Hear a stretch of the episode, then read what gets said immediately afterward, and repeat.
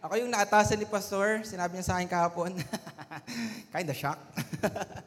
Pero, I'm, I'm prepared for this. Sabi ko, Lord, bakit mo ba ako ginawa? Bakit mo ba ako binuhay sa mundong ito? It's to worship you, to give glory to you. Kaya sabi ko, Lord, Lord, kung ano man yung gusto mong ipagawa sa akin, dapat gawin ko. Kasi yun yung purpose ko. Amen? Kayo ba? Pag sinabi ng Panginoon, kaya nyo ba yon? Pag sinabi Lord, kahit biglaan or, alam ko, iniready na tayo ng Panginoon. God gave us everything na kailangan natin gamitin para masunod ang nais niya. Ang kailangan na lang natin, Opo, Pastor, ayun ang kailangan natin. Kailangan natin ng pagsunod.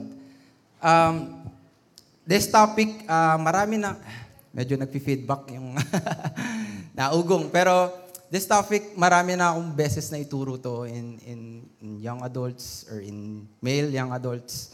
Um, every time na manghihina ako, binabalikan ko tong book na to. Actually, sa Book of Luke, yung kay Peter. Lagi ko siyang binabalikan. Tinitignan ko lagi, Lord, itong si Pedro, mangingisda siya. Tapos na-encounter ka niya once. Grabe yung ginawa, ginawa, ginawa mo sa buhay niya. Ngayon, halos sambahin na siya ng tao. Isang manging isda ngayon, sinasamba na ng tao. Si St. Peter, di ba? Halos sambahin na sila, niluluhodan na siya ng tao. Panginoon, anong ginawa mo sa simpleng encounter na to? Bakit bakit napakadakila ni Peter after mo siya ma-encounter? At lagi kong tinatanong sa sarili ko yon.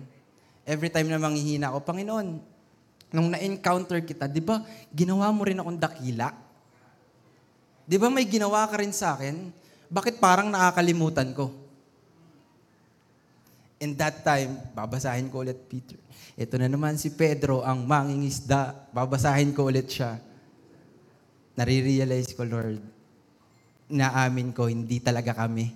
Hindi kami ang dahilan kung bakit kaya naming mag-ministry. Hindi kami ang dahilan kung bakit maraming tao napapagpala. Kasi ikaw, Panginoon, ikaw yung gumagawa ng paraan. Hindi kami, sabi nga, di ba, you qualified the called. Lahat ng tinawag mo, ikaw yung nagka-qualify para magawa yung nais mo. Ang kailangan lang namin gawin, mabuhay para sa'yo. Mabuhay para sa'yo. At ayun ang topic natin for today. Live your life for Christ. Hallelujah. Live your life for Christ. Huwag kang basta mabuhay, kapatid. Hindi ka basta na, uh, nandyan pinanganak para lang mabuhay sa sarili mo, mabuhay para sa pamilya mo. No. You should live your life for Christ. Mabuhay para kay Kristo. Pwede po bang tumayo tayong lahat? Basahin natin yung kwentong ito. Sa Luke uh, 5, Isang araw, nakatayo si Jesus sa baybayin ng lawa ng Genesaret at nagsisiksikan sa kanya ang mga napakaraming tao upang makinig ng salita ng Diyos. May nakita si Jesus na dalawang bangka sa baybayin. Nagbabaan na sa bangka ang mga mangingisda at naguhugas na ng mga lambat nila. Sumakay siya sa isang bangka at nakiusap kay Simon na may-ari ng bangka na itulak iyon ng kaunti sa tubig. Naupo si Jesus sa bangka at nagturo sa mga tao. Pagkatapos niyang mangaral, sinabi niya kay Simon, Pumalaot kayo at ihulog ang lambat, lambat niyo at makakahuli kayo ng isda. Sumagot si Simon, Guro, magdamag po kaming ng isda, pero wala kaming nahuli. Pero dahil sinabi niyo, iuhulog ko ulit ang lambat. Kaya pumalaot sila at inihulog ang lambat at napakaraming isda ang nahuli nila hanggang sa halos masira na ang kanilang lambat. Kaya kinawayan nila ang kanilang mga kasama na, nais, na, na nasa isa pang bangka para magpatulong. Tinulungan sila ng mga ito at napuno nila ng isda ang dalawang bangka hanggang sa halos lumubog na sila. Nang makita iyon ni Simon Pedro, lumuhod siya sa paanan ni Jesus at sinabi, Lumayo po kayo sa akin, Panginoon, dahil makasalanan ako. Ganito ang naging reaksyon niya dahil sa labis niyang ma, dahil, dahil sa labis siyang namangha. Pati na ang kasamahan niya sa dami ng nahuli nila. Namangha rin sina Santiago at Juan na mga anak ni Zebedee na mga kasyoso ni Simon, sinabi ni Jesus kay Simon, huwag kang matakot. Mula ngayon, hindi na isda ang huhulihin mo, kundi mga tao upang madala sila sa Diyos. Nang maitabi nila ang kanilang mga bangka, iniwan nila ang lahat at sumunod kay Jesus. Manatili po tayo nakatayo. Panginoon, salamat po. Salamat, Panginoon, sa iyong presensya. Hindi mo kami binigo, Panginoon. Sa worship pa lang, punong-puno na kami, Panginoon. Lord, this time, God, hindi kami nakukontento, Panginoon. Alam namin, mas marami ka pang gustong ibigay sa amin. Lord, palakihin nyo ang capacity namin. Lord God, wag kaming makontain, Lord God, ng, ng, ng, mga, mund, sa, ng mga bagay sa mundong ito. Bagkos, Panginoon. Lord, hayaan mo na mas lumaki pa ang spiritual naming lalagyan. Parang paglagyan mo pa kami, Panginoon, ng mas marami, pagkatiwalaan mo kami ng mga dakilang bagay na nanggagaling sa'yo this time, oh God. Lord, gabayan niyo po ako. Hayaan mo na ang salita ko'y maging iyong salita, Panginoon. Ang iyong salita ay aking maging salita, Panginoon. Lord God, ang lahat ng lahat-lahat sa akin, Panginoon. Kunin mo, O Diyos. At hayaan mo, Panginoon, na sa iyo lamang ang maibigay ko sa kanila, O God. Salamat, Panginoon, pagpalain niyo po ang buhay ng bawat isa. Sa iyo ko po, Panginoon, tinataas, O God, ang pagtuturo na ito. Papapurihan ka, madakila ka. Sa iyo, Panginoon, ang pinakamataas sa papuri, sa pangalan ng Panginoong Jesus. Amen. Live your life for Christ. Ito yung nakita ko kay Pedro. The time na na-encounter niya si Kristo. Isa siyang manging isda, take note. Pero, the time na na-encounter niya si Kristo, ito yung ginawa niya. Actually, nakita niya pa lang. Nabuhay na siya para ay Kristo. Kung, kung pupuntahan natin yung pinaka-last verse doon, yung sa 11, nasasabi doon, nang maitabi nila ang kanilang mga bangka, iniwan, iniwan nila ang lahat at sumunod kay Yeso Kristo. Even the blessings, lahat-lahat ng lahat ng meron si Pedro, itinabi nila, iniwan nila lahat at sumunod kay Kristo. Ayun, ayun, ayun, ayun, ayun ang sikreto ng isang, isang Kristiyano. Ayun ang sikreto ng isang taong dakila, na pinadakila ng Panginoon, na hindi ka nananangan sa kahit anong meron ka, na hindi ka nananangan sa kahit anong dinadala mo. Isa lang ang nais mo, si Kristo. Kaya mong iwan ang lahat. Kaya mong, Lord, di ko kailangan yan. Ikaw ang kailangan ko. Kung may ganun kang thinking, kapatid, kaya mong gawin to. Kaya mong mabuhay para kay Kristo. Nung na-encounter ni Peter si, si Jesus Christ, napansin ko doon, halos lahat ng lahat lahat lahat sa buhay niya gusto niya i-submit kay Lord. Lahat. Even yung trabaho niya, Even yung mga holy niya, yung blessings mismo, yung pagpapala na binigay sa kanila ni Lord, isinantabi niya yon para sundin si Yeso Kristo. At ayun yung nare-realize ko every time na madadown ako. Lord, bakit ba ako nadadown? Bakit ba ako nangihina, Panginoon? Kayo, bakit, bakit ba ako nagkakameron ng mga problema na ganito, Panginoon? Baka kasi minsan nananangan ka kung anong meron ka. Ayun yung ginagawa mong sandalan, kapatid. Nakakalimutan mo, hindi mo kailangan tumayo sa sarili mong paa. Kailangan mong gamitin yung paa ni Kristo. Yung lakas ni Kristo. Ayun yung dapat mong gamitin pagtayo, kapatid. Ayun yung sinasabing, live your life for Christ. Lahat ng meron ka, dapat ang sentro si Kristo. Amen? Hallelujah, hallelujah. Ito yung nakita natin kay ito yung some, maybe some, sa mga nakita ko doon sa sa tagpo na ito, while you're living your life for Christ. Ito yung ginawa ni Peter. Punta tayo sa first point. Peter wants to submit everything to Christ. Amen. Next slide. Yan. Let Christ use your boat. Let God use whatever you have. Sabi sa Luke 1.3, sumakay siya sa isang bangka, naupo si Jesus sa bangka at nangaral. Unang-una pa lang, ito, ito, yung, ito yung tagpo nila. Tagpo ni, ni Peter at ni, ni Kristo. Nakita niya, tinignan niya si, si, tin, nung, ano, nung lumapit si Kristo. Pwede bang mahiram yung bangka? Anong sabi ni Peter? Actually, hindi na siya nagsabi. Eh. Itinulak niya pa eh, no? Itinulak niya pa yung bangka eh. Hindi, hindi siya basta ano, nung humingi si Kristo sa kanya ng, ng, ng pabor, ito yung ginawa niya. Hindi siya basta, Lord, ito, ito, ito na yung bangka. Ang ganda ng bangka, Panginoon. Wala na siya sinabing ganon. Basta itinulak niya yung bangka, dare-diretso, nakapagturo ang Panginoon. Let Christ use your boat. In what way? Ano yung mga boat natin sa buhay natin? Ano yung meron ka, kapatid? Uy, nice car. Ganda ng kotse mo ah. Nagagamit ba ni Kristo yan? Uy, ganda ng trabaho mo ah. Nagagamit ba ni Kristo yan? Grabe yung bahay mo, fully furnished. Nagagamit ba ni Kristo yan? How about your, your intellect? Ang ganda ng isip ng tao. Napapapurihin ba, napapapurihan ba ang Panginoon dyan? Let God use your boat. Kung ano yung meron ka, kapatid.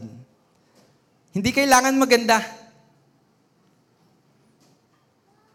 Ang kailangan ni Kristo, yung tunay. Hindi naman yate yung gusto ni Lord eh. Bangka lang kapatid, sapat na. Actually, ginamit yung bangka na yon para makarinig ang maraming tao. Nawa yung bangka mo rin gamitin para makarinig ang maraming tao. Yung tahanan mo gamitin mo para makarinig ang maraming tao. Yung bibig mo, kapatid, nawa magamit para makarinig ang maraming tao. Sa lahat-lahat ng meron tayo, even si Paul, kung makikita niyo si Paul, sabi nga ni Paul eh, yung bu- bu- kahit nga katawan niya, ginamit niya. eh. Sabi niya, nagiging mahina ako. Para lang abutin yung mga mahihina. Nag, siya na mismo yung nag adjust Mismong katawan niya, ginagamit niya. Ha- lahat-lahat ng meron siya, ibinigay niya, pinapagamit niya sa Panginoon just for the sake of the gospel. Nawa ma- maintindihan niyo yun. Makuha natin yun. Na, na kapatid, lahat ng meron tayo, maganda man yan o pangit, if you will just give it to the Lord, He can use it. He can use it para maraming tao ang mapagpala. Para maraming tao ang matuto. Masharean ng gospel. Ato yung commuter natin na dala doon sa CDO. Maraming tao na pagpala. Amen? Anda, mga kabataan dito pumupunta sa iba't ibang lugar para makapag-share ng gospel. Ang daming napapagpala. Buhay na buhay ang CJCRSG. Hallelujah. Hallelujah. Second thing, Next. Let Christ use your strength. Push forward for the gospel. Itinulak ng kaunti sa tubig. May sinabi pa doon, kaunti. Simple lang yung ginawa ni Peter, kapatid. Umakbang lang siya. Tinulak niya yung ano, tinulak niya yung yung bangka. Ginamit niya mismo yung strength niya. His own strength Okay? His own strength. His own being. Kung sino siya. Ginamit niya para sa Panginoon. Hinayaan niya ang Panginoon na gamitin ang mga bagay sa Kanya just to push forward the gospel. Nawa, nawa makita niyo yun, na napakahil, napakahalaga ng bagay na yon.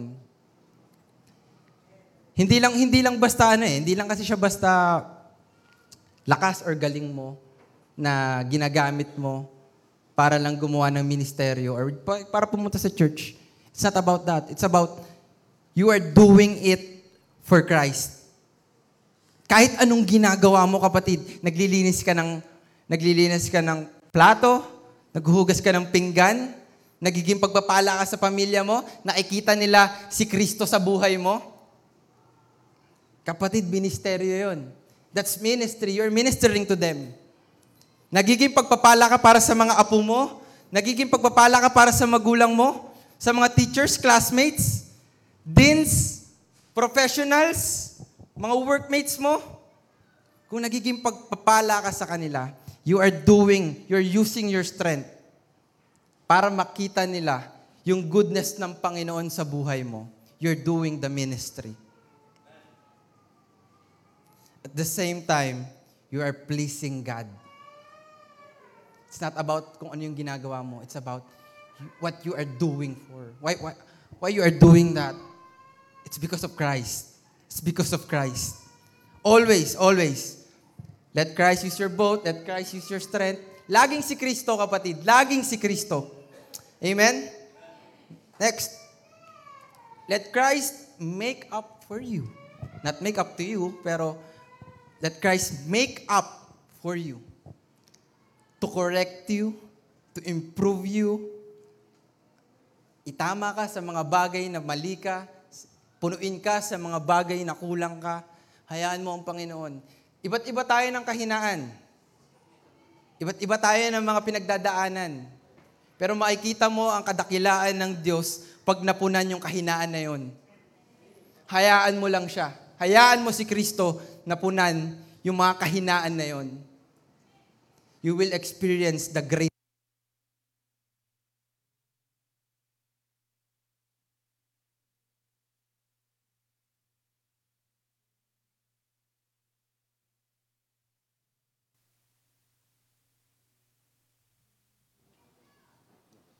Puno to po. Hello, hello. All right. I'm back. Whew. Let's check Luke chapter 5, verse 4 to 6. Pagkatapos niya mangaral, sinabi niya kay Simon, Pumalaot kayo at ihulog ang lambat nyo at makakahuli kayo ng isda. Let's stop for that. Uh, kung makikita nyo dito, si Simon Pedro, isa siyang taong mangingisda simula pagkabata, tapos tumanda na siya. Parang masasabi natin, doctorate na siya sa pangingisda. Okay? Doctorate na tong tao na to, malupit to mga isda. hustler na siya, hustler na siya, the best na siya sa larangan na ginagampanan niya, sa larangan na ginagalawan niya. The best na to si, si, si Pedro. Pero, basahin ulit natin, sumagot si Simon Pedro. Ayan o, dahil hustler siya, dahil may alam siya eh. Di ba? Tayo may alam din tayo eh. Kaya mapapasagot talaga tayo eh. Sumagot si Simon, Guro, magdamag po kaming ng isda. Doon pa lang, kapatid. Nagdadahilan ka na, di ba? Lord, sabi, Lord, pupunta ba ako sa church? Hindi ko naman kailangan yun eh. okay na ako eh. Masaya naman ako eh. Lord, kailangan ko ba talaga mag-cell group? Parang hindi naman kailangan yun, Lord eh. Personal naman yung salvation. Yari, no? Hindi, gina, hindi sinusunod ang Panginoon. Lord, kailangan ko ba, ko ba pa talagang sundin yung magulang ko? Kailangan ba talaga, Lord? Marami tayong, marami tayong nasa isip na, na, na meron tayong sarili-sariling stand, kapatid. Ito si Pedro may sarili siyang stand. Mangingisda ako magdamag. Kasi may mauhuli akong isda magdamag. Pero yung sabi ng Panginoon, Pumalaot kayo, ihulog ang lambat nyo at makakahuli kayo ng isda. Alam ko, Panginoon, walang isda doon. Bakit mo ako pinapapunta doon? Alam ko, walang isda doon. Ito yung napakagandang ginawa ni Pedro. Hinayaan niya, hinayaan niya na punuin siya ni Lord. Hinayaan niya na itama siya ni Lord. Marami tayong alam na akala natin tama. Pero hinayaan ni Pedro, nung marinig niya yung salita ng Panginoon, pumalaot ka. Hinayaan niya yun na pumasok sa puso niya, hindi lang sa isip niya. Pumasok sa isip niya, Opo, Panginoon, magdamag po kami ng isda, pero wala kami nahuli. Pero dahil sinabi nyo, iuhulog ko ulit ang lambat. Ganon kapatid. Pag narinig mo ang salita ng Panginoon, hindi sa, hindi sa isip, Marahil maraming kontra dyan. Maraming baluktot na, bin, na ini-inject sa, ini-inject sa atin ng mundo. Kung bakit hindi natin naiintindihan ang salita ng Panginoon. Pero nawa pag narinig nyo, pumalaot kayo, ihulog nyo. Nawa ilagay nyo sa puso nyo. Yan sa puso natin, yung salita ng Panginoon. And with that, kapatid, malalampasan mo yung sinasabi na kahinaan mo.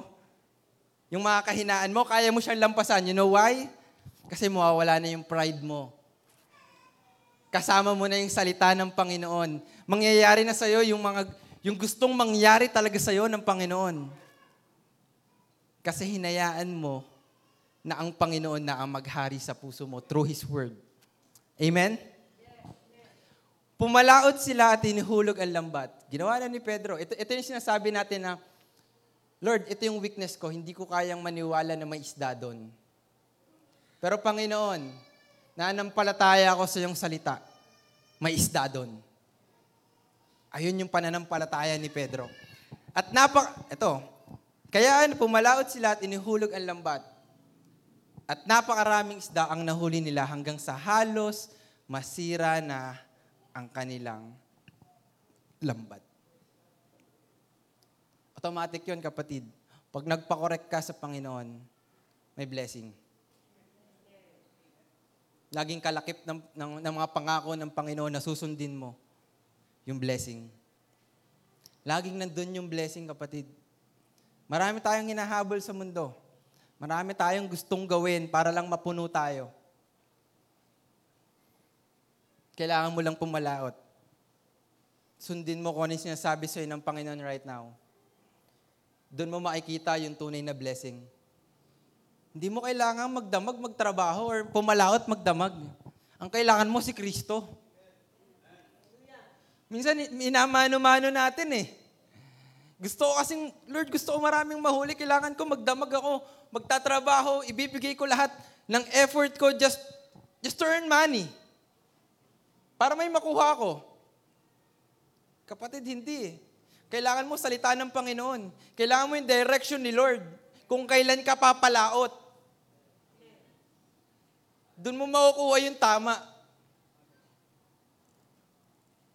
Minsan sarili natin yung iniisip natin, yung, yung sariling thinking natin, yung nagda-drive sa atin. At ayun yung nagiging dahilan kung bakit napapagod tayo, napupuyat tayo, walang saysay yung nangyayari sa buhay natin. Ang tunay na kailangan natin salita ng Panginoon, Lord, ano yung gusto mong gawin ko? Laging sinasabi ni Pastor, kung tatamaan mo yung gustong paggawa sa'yo ng Panginoon, hindi ka maghihirap. Hindi ka magkukulang. Sagot ka ng Panginoon. Ganon ka-crucial ang salita ng Panginoon, ang direction ng Panginoon sa buhay ng tao. Napakaraming isda ang nahuli nila hanggang sa halos masira ang kanilang lambat. Kapatid, after that, merong blessing. Next slide, please. Let Christ be, let Christ use you to be, to bless others. To be a blessing to others. Meron kang blessing na makukuha, kapatid. That's for sure. Meron tayong kanya-kanyang makukuha. Ano yung gagawin mo after that? Sa'yo na lang ba yon? Why not call them? Kaya kinawayan nila ang kanilang mga kasama na nasa isa pang bangka para magpatulong. Tinulungan sila ng mga ito at napuno nila ng isda ang dalawang bangka hanggang sa halos lumubog na sila. ang blessing hindi lang para sa'yo. Para rin sa ibang tao. Maraming young adults out there. Shout out sa inyo. Marami pang young adults sa labas na kailangan ng blessing. Maraming momshies sa labas na niloloko ng kaaway. Maraming men's fellowship or men's mga katatayan sa labas na nagpapadaya pa rin sa kaaway. Campus. Maraming nagpapaloko sa kaaway sa labas, kapatid. Maraming pinaglalaroan ng demonyo. Anong ginagawa natin? Kontento na ba tayo kasi nakuha natin yung blessing?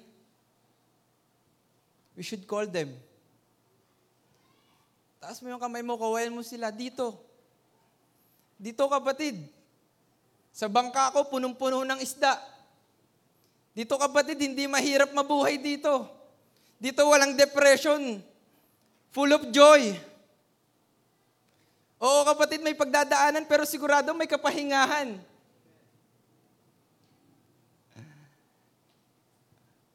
You're lacking of something kapatid. Punta ka dito.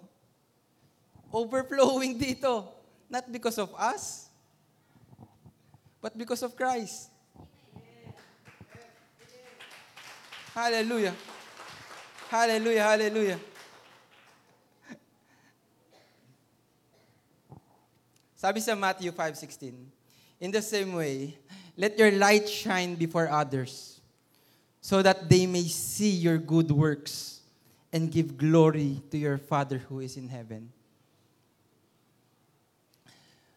In the same way, let your light shine before others.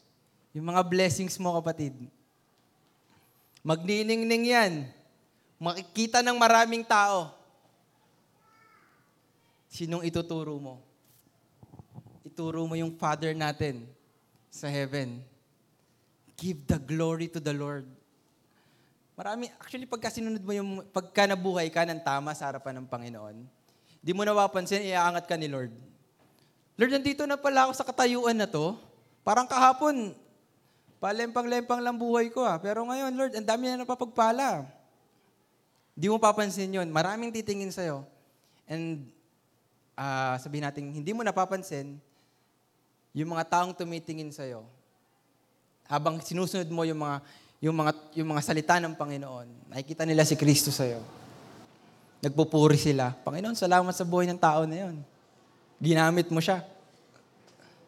Para, para, para makakilala ako. Panginoon, salamat sa buhay niya. Ginamit mo siya, Panginoon, na maging daan para masolusyonan yung problema ko. Kapatid, ganun pa lang, wala ka pang ginagawa. You're just existing. Pero, ba, pero hindi ka basta nabubuhay, nabubuhay ka para kay Kristo. Hindi mo pa siya pinupuntahan directly. Kapatid, nagiging pagpapala ka na. Hallelujah, hallelujah. Balikan natin yung last verse before we go to the conclusion. Nang may tabi na nila ang kanilang bangka, iniwan nila ang lahat at sumunod kay Jesus. Ang dami nating pinag-usapan, no? May, may, may, may, may bangka, may mga tropa sila, tapos meron silang mga blessings, dalawang, dalawang bangkang isda. Kapatid, blessing yun, di ba? Blessing ng Panginoon yun, di ba? Galing kay Lord yun eh. Pero ano yung ginawa ni Pedro? Ano yung ginawa ni Peter? Bakit hanggang ngayon nag-echo pa rin yung pangalan niya? Bakit hanggang ngayon naririnig mo pa rin yung pangalan niya sa mga simbahan? Bakit dakilang dakila ang tingin nila kay Peter? Ito yung ginawa niya. Hindi siya after with the blessing. Hindi niya hinahabol yung mga pagpapala, yung kasiyahan, yung, yung siguro nung pagkakuha nila ng isda, Siyempre, ano sila, celebrate yun, di ba? Dalawang bangkang isda ba naman? Sila lang may isda nung panahon na yon. Wala silang mahuli, walang mahuli yung iba eh, no? Pero, sure celebrate yun. Talagang enjoy sila doon. Pero ito yung ginawa ni Peter, kapatid. Nang maitabi na nila ang kanilang bangka, itinabi na nila, iniwan nila ang lahat at sumunod kay Jesus. Bigat nun. Lord, kabibigyan nyo lang sa akin ito ah. Dalawang bangkang isda to, Lord ah. Ano to, Lord? Iiwan ko? Sayang naman. Sayang yan, kapatid. Kung ipagpapalit mo sa ibang bagay, pero kung ipagpapalit mo para kay Lord, it's not worth it. Resources lang yan, kapatid. Puntahan mo yung source. Siya yung nagbibigay ng mga yon. Iniisip ko nga eh, siguro nung, nung pinapadami ni Lord yung isda, yung, yung limang tinapay at dalawang isda, siguro kung nait, nandun ba si Peter? Na, kung nandun siya, ano, sabi, Lord, tama yung pinuntahan ko. Tama yung pinuntahan ko. Tama yung kasama ko. Kung iiwanan ko yung mga, kung, kung, kung sumama ako dun sa mga isda na yon, sa mga blessings na yon, hanggang dun na lang ako. Pero tong nakita kong miracle ni Lord, dumadami yung isda, napakain yung liman libong tao. Grabe. Kapatid, kung makikita mo, kung, kung, kung, kung matututunan kang magsakripisyo ng bagay na, na napakahalaga para sa'yo, doon mo makikita, makikita, doon mo mararanasan yung bagay na lubos na mas mahalaga yung mga miracle, yung glory ni Lord. Doon mo makikita yung pag-sustain sa'yo ng Panginoon kung magle-let go ka ng mga bagay sa mundong ito. Those blessing, pwede, siyang mag, pwede, pwede mo siyang i-transfer into pride. Marami akong nahuling isda. Magaling ako. Ito yung isda ko. Magaling ako sa trabaho, promoted ako.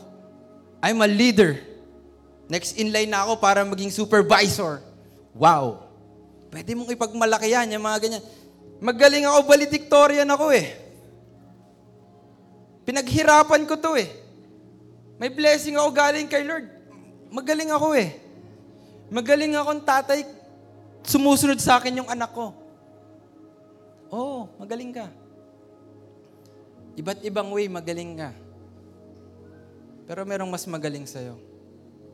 Merong kayang ipakita at merong pang mas igagaling yung galing mo. Kung matututunan ka lang na yung napakagaling mong attitude ay bitawan at sumunod kay Kristo. He can do better than what you do. Actually, hindi lang better. Yung best. If you want to be the best, follow Christ. Siya yung nagsusustain sa atin. Siya yung nagbibigay sa atin. Siya yung siya yung mag-aangat sa atin. Hindi na natin kailangan habulin ng bagay sa mundong ito. Ang kailangan lang natin, next please. Let Christ be the center of your life.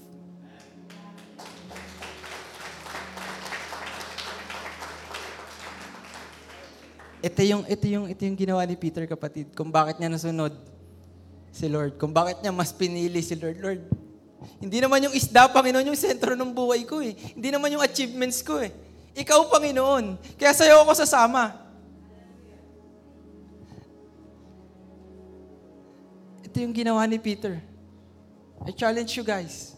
Sa atin, maging ako. Nawa maging sentro ng buhay natin ay ang Panginoon. Kung bakit tayo nabubuhay, kung bakit tayo kumakain, kung bakit tayo nagtatrabaho, kung bakit tayo pumupunta sa church, kung bakit ka nakikipagsalamuha sa community, kung bakit ka bumoboto, kung bakit ka may pamilya. Nawa lahat ng yon, lahat-lahat ng yon. Dahil nasa puso natin, nasa gitna ng buhay natin, si Kristo. Hallelujah. That's my conclusion. Pero merong secret ending na sinasabi. sinasabi nila. Avengers, no? Multiverse. Ito yung sikreto. Kung paano natin magagawa na maging sentro si Kristo sa buhay natin. Mahirap kalaban ng isip. 'Di ba? Pero ito yung kailangan nating pagtagumpayan. Set your mind on things above. Sabi sa Colossians 3, 1 to 3. Since then, you have been raised with Christ. Set your heart on things above, where Christ is seated at the right hand of God. Set your minds on the things above, not on earthly things. For you died and your life is now hidden with Christ in God. Kung gusto mo maging sentro ng buhay mo ang Panginoon, set your mind on things above. Amen? Tuon natin ang isip natin sa mga bagay sa, sa taas, sa mga bagay, mga bagay na banal, at ang puso natin kay Kristo. Manalangin po tayo. Hallelujah, God. Hallelujah, Father. Jesus, we honor you, Panginoon. Panginoon, ang dami niyo pong ginawa para sa amin. Kung bibilangin namin yung blessing namin, Panginoon, hindi na namin halos mabilang, Panginoon. All those little miracles, God, hindi na namin mabilang. Meron pang mas malalaking miracles, oh God, na ginawa mo sa buhay namin na hindi namin kayang bilangin, oh Diyos. Napakabuti mo. Napakabuti mong Panginoon. Ngunit, Panginoon, nawa sa mga miracles na yun, oh God, sa mga kadakilaan na ginawa mo sa buhay namin, ang patuloy naming hanapin ay Ikaw. Hayaan mo, Panginoon, na hindi kami tumingin sa mga bagay sa mundong ito. Sa mga achievements in life. Sa mga great things dito sa mundo, Panginoon. Hayaan mo, Panginoon, patayin niyo na yung panlasa namin doon. Hayaan mo, Lord, na ikaw yung maging sentro namin. Ikaw na lang yung isipin namin, Panginoon. Ikaw yung gusto naming ma-please. Hindi yung mga kabarkada namin, oh God. Hindi na sila, oh God. Lord, ikaw at ikaw na lang.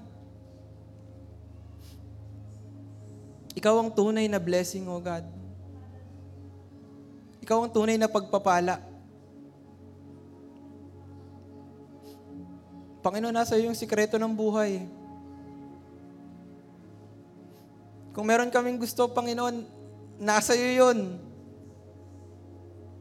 Tulungan niyo po kami, Panginoon. Hayaan mo na ang puso namin, O God, ay maging mababa sa iyong harapan. Lord, handang tanggapin ka at handang tanggapin ang direksyon mo sa buhay namin, Panginoon. Hayaan mo, Lord, na ikaw na lang yung mag-lead sa buhay namin. Not our mind. Hindi ang kung sino pa man. Hindi ang mundo. Kundi ikaw, Panginoon. Lord, humihiling po ako ngayon, O God. Sa mga katuruan na binaba mo, O Diyos. Lord, makita namin kung ano yung gusto mong ituro. Kung ano yung gusto mong ipabitawan sa amin kung ano yung direksyon na gusto mong ibigay sa amin, O God. At nawa, Panginoon, mahakbangan namin ito. Hindi sa lakas namin, pero sa lakas mo, Panginoon. Kailangan namin ng tulong mo. Salamat, O Diyos. Salamat, Panginoon. Tulungan niyo po ang bawat isa. Sa iyo, Panginoon, ang pinakamataas na papuri. Lord, dahil sa iyo kung bakit may ganito sa iyo, Panginoon, ang lahat ng kadakilaan, Panginoon, sa iyo yun. Salamat po, O Diyos. Purihin ka. Dakilain ka. Sambahin ka. Maraming maraming pong salamat sa pangalan ng Panginoong Jesus. Amen.